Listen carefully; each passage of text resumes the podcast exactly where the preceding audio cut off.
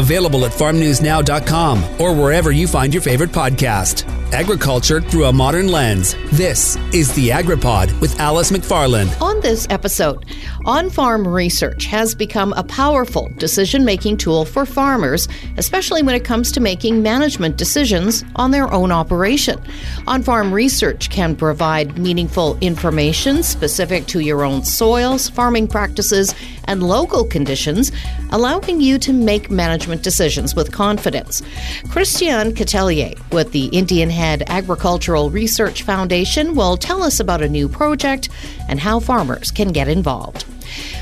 Well, we all know the canola is Canada's oil. It is one of the healthiest cooking oils available with zero trans fat and the lowest amount of saturated fat of all common cooking oils. And because canola oil is so versatile and affordable, it's ideal for making a wide range of healthy foods both at home and on the commercial scale.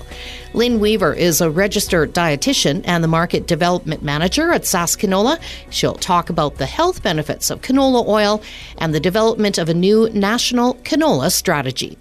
After the break, Christian Catelier. Digging into the topics that matter to you. The AgriPod with Alice McFarland. On farm research is becoming increasingly popular. It scales up research to a level where farmers can apply it to their own operation. Christiane Catelier is the research associate with the Indian Head Agricultural Research Foundation. I spoke with Christiane following a presentation to farmers in Melfort, Saskatchewan. Lots of times it's also called field scale research. So it's basically um, research on a larger commercial scale. Um, still, hopefully, following um, good scientifically valid um, methods. It's usually a lot more practical, applied research compared to um, if you would think of something like small plot research. And and it could be anything from plot research to even technologies and and those types of applications. Yeah, you can be looking at products. You could be looking at um, just management practices. Like you could be looking at seeding rates, um, or even a new technology like a new seeder or um, implement that you want to try out. So, what is the ultimate goal then by uh, farmers being involved in this? Um, there's a few different reasons you might want to do on farm research. Um, small plot research usually um, you're you're narrowing down the treatment the the factors basically. So you're trying to like figure out um, how individual factors are responding in the field. So those results don't always translate to a, a field scale setting or commercial setting where you have so many different factors interacting with your results um, regarding weather soil um, all kinds of things that are affecting your results. So your those those um, results are meaningful at the small of small plot trials and all other types of research, but um, not necessarily applicable to individual farms. So it's it's testing those.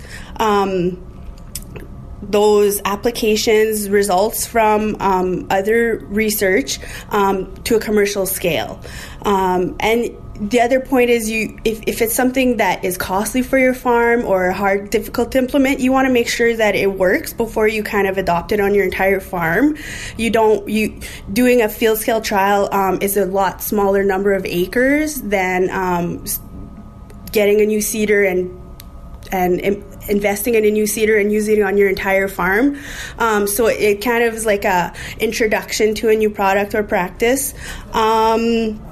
And yeah, it's like a way to make sure um, that it's a profitable investment on your own farm. It's a test of that on your in, in conditions on your own farm. Now, how, what is the challenge of doing any kind of a trial on a small scale, like at IHARF, as compared to um, going into a larger setting? So, what are the challenges with that? Um, well, I wouldn't say challenges so much when you're comparing to small plot research to field scale research.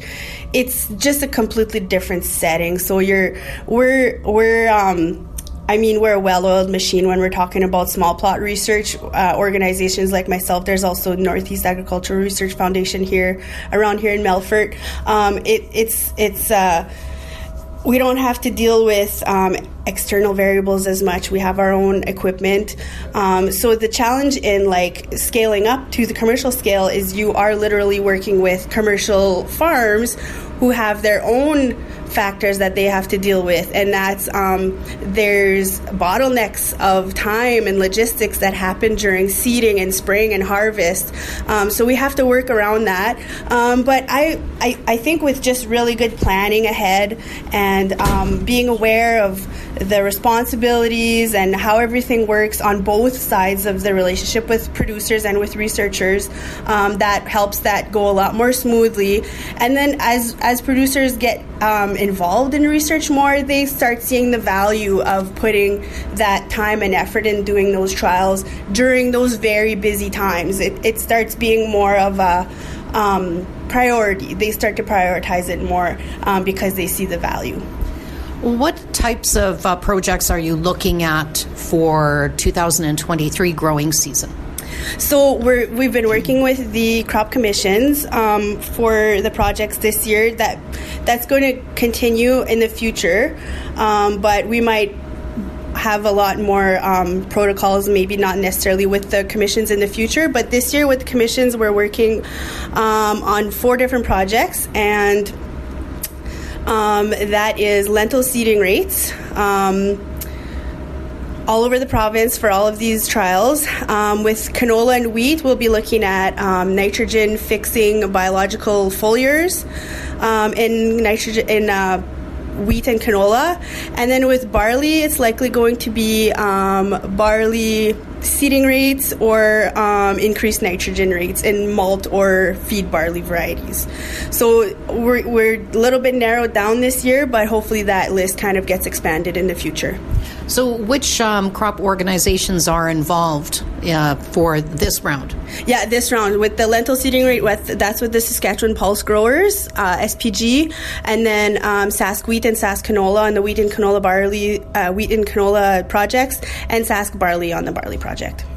So, ultimately, what does the farmer gain by participating?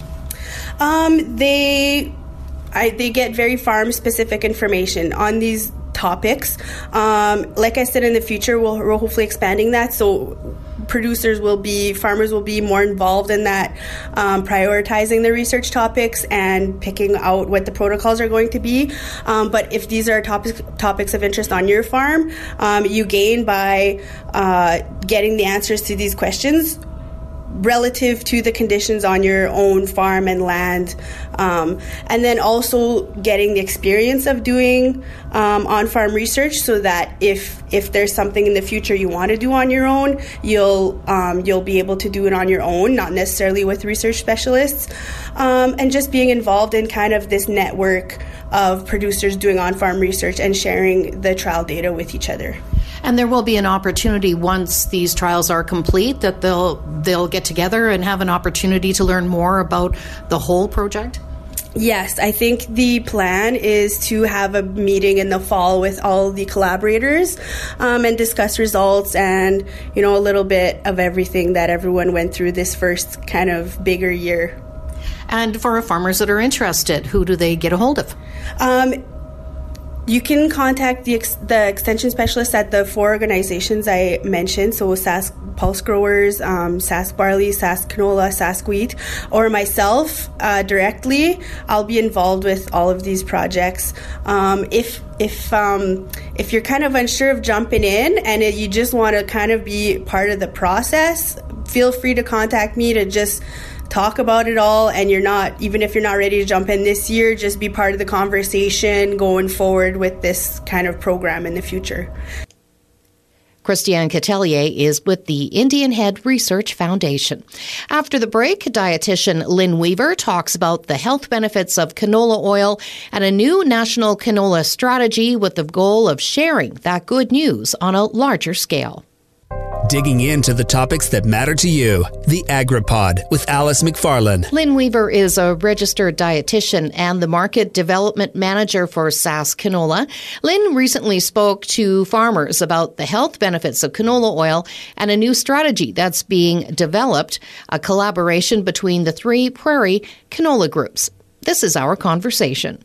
I always think that when I hear the word fat, fat gets a bad rap, but it's really important to our diet. Maybe you could explain why fats are important fats, we really did have a lot of misinformation in the 1990s, and that was exactly when I was doing my dietetic internship. Um, so it is interesting how we've really been able to rethink what we are talking about from the 1990s. Fat is a very important part of our diet.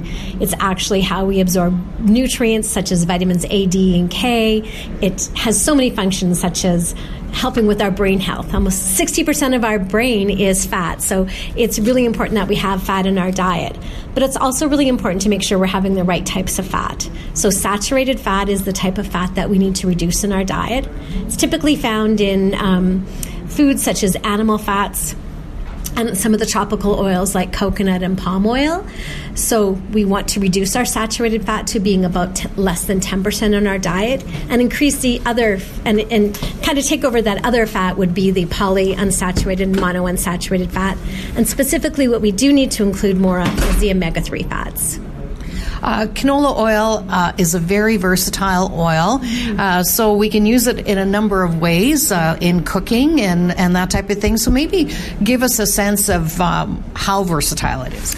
Well, really, it can be used for all cooking applications. It doesn't have just one specific thing because it's an oil. It can be used for frying, so high heat frying. It has a very high smoke point, meaning that it doesn't burn when it gets to a high temperature.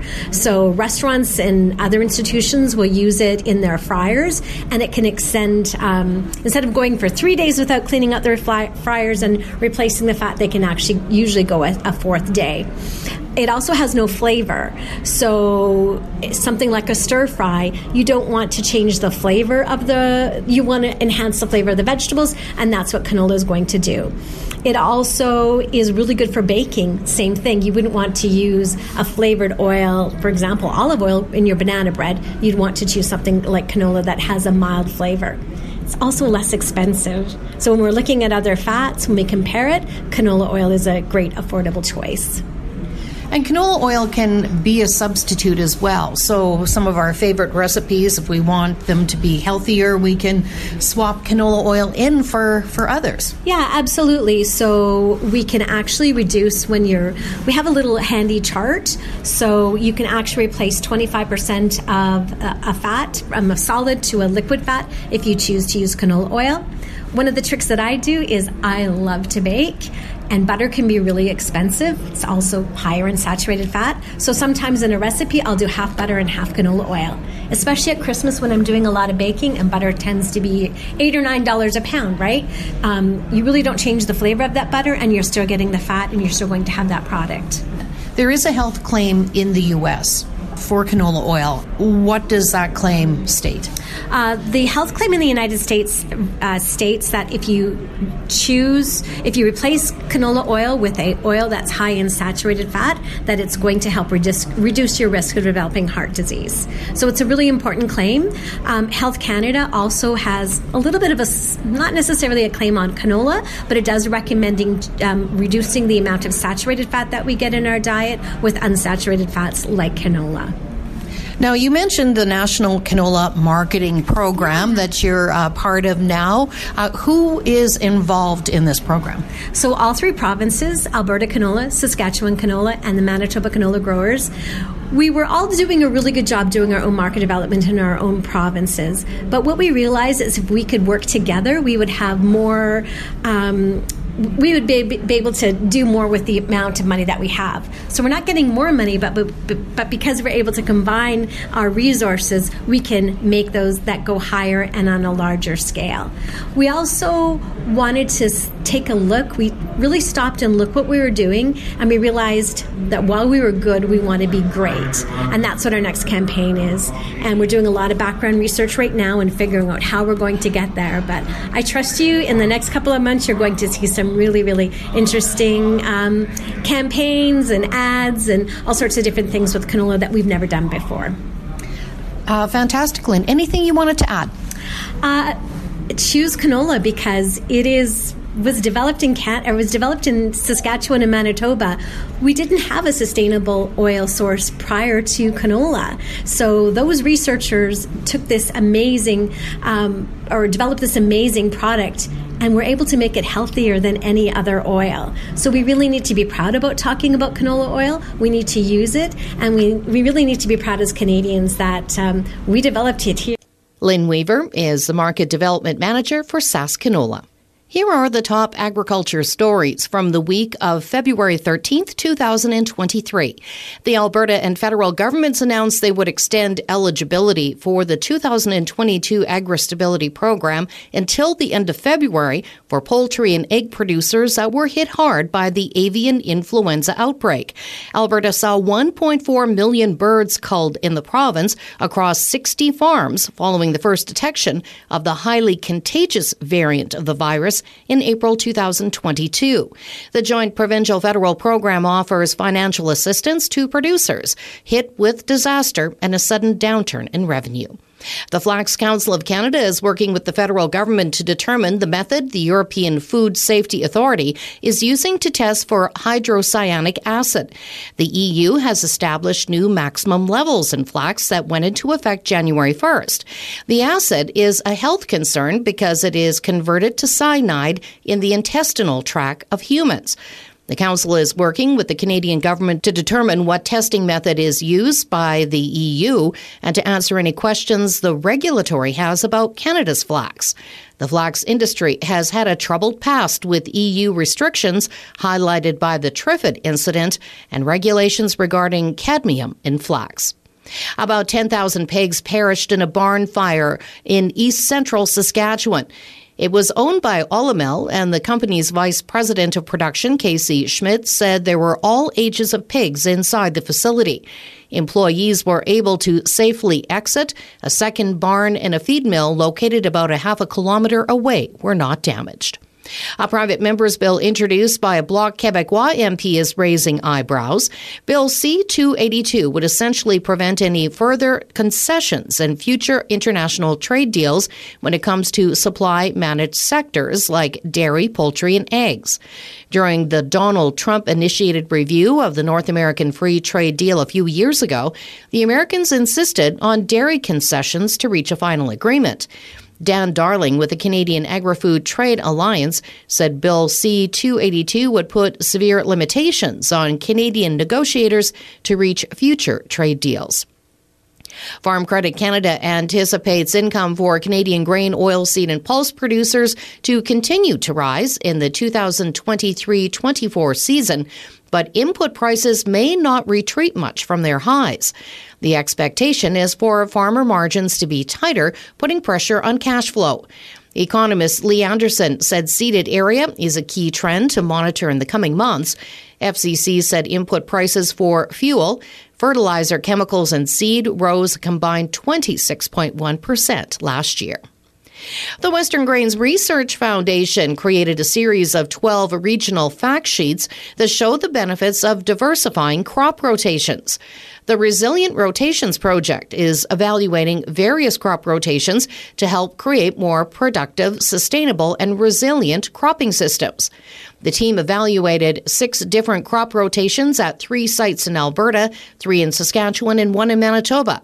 Data from the four year rotations have been evaluated by region based on yield, economics, and efficient use of both precipitation and nutrients.